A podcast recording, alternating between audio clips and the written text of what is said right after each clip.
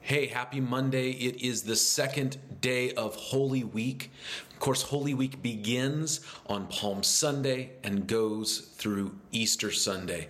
Uh, on the Monday of Holy Week, Jesus entered Jerusalem again. He never stayed the night in Jerusalem until the night he was betrayed, but he left each night and would go back to the village of Bethany a few miles away. But he re-entered Jerusalem on Monday, and then he cleansed the temple.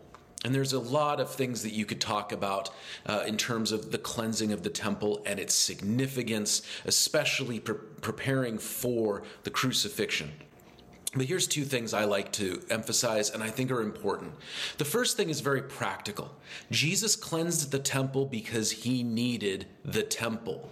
That he was, we know from the Gospels that during Holy Week, he was teaching and healing and working, and a lot of that work in Jerusalem was done in the temple courts. So he needed the space. He cleansed. When we say he cleansed, he drove out the money changers. Now, it's interesting to me that he didn't get rid of everybody.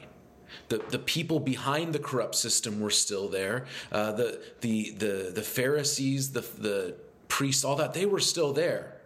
But he did drive out the money changers, the practice itself. Can I just say, as an encouraging word, maybe you're trying uh, to see changes in your life. And you say, well, I've I've gotten rid of the thing that was causing trouble, but I still want to sin. Hey, that's progress. Uh, and you see that with Jesus. He cleansed the temple because he needed the temple.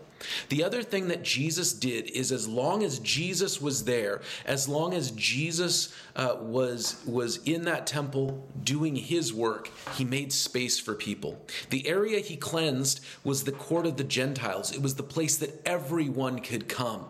Not just non-Jewish people, although I'm thankful for that, but uh, every person in Israel. There was no restriction. Other parts of the temple had restrictions on, on types of people that could be there, but not the court of the Gentiles. And he cleansed that area, made space for everyone. So the things that I uh, really key in on for the second day of Holy Week is that Jesus did a cleansing work, but he did it not just so somebody could be holy or zen or on some sort of transcendent plane, but he did it to make space for people to come to God, and he did it so that God could do his work in his temple. So that's where Jesus was at on the second day of Holy Week. That evening, he returned back to Bethany and stayed there the night. We'll see you tomorrow as we remember what Jesus did on the Tuesday of Holy Week.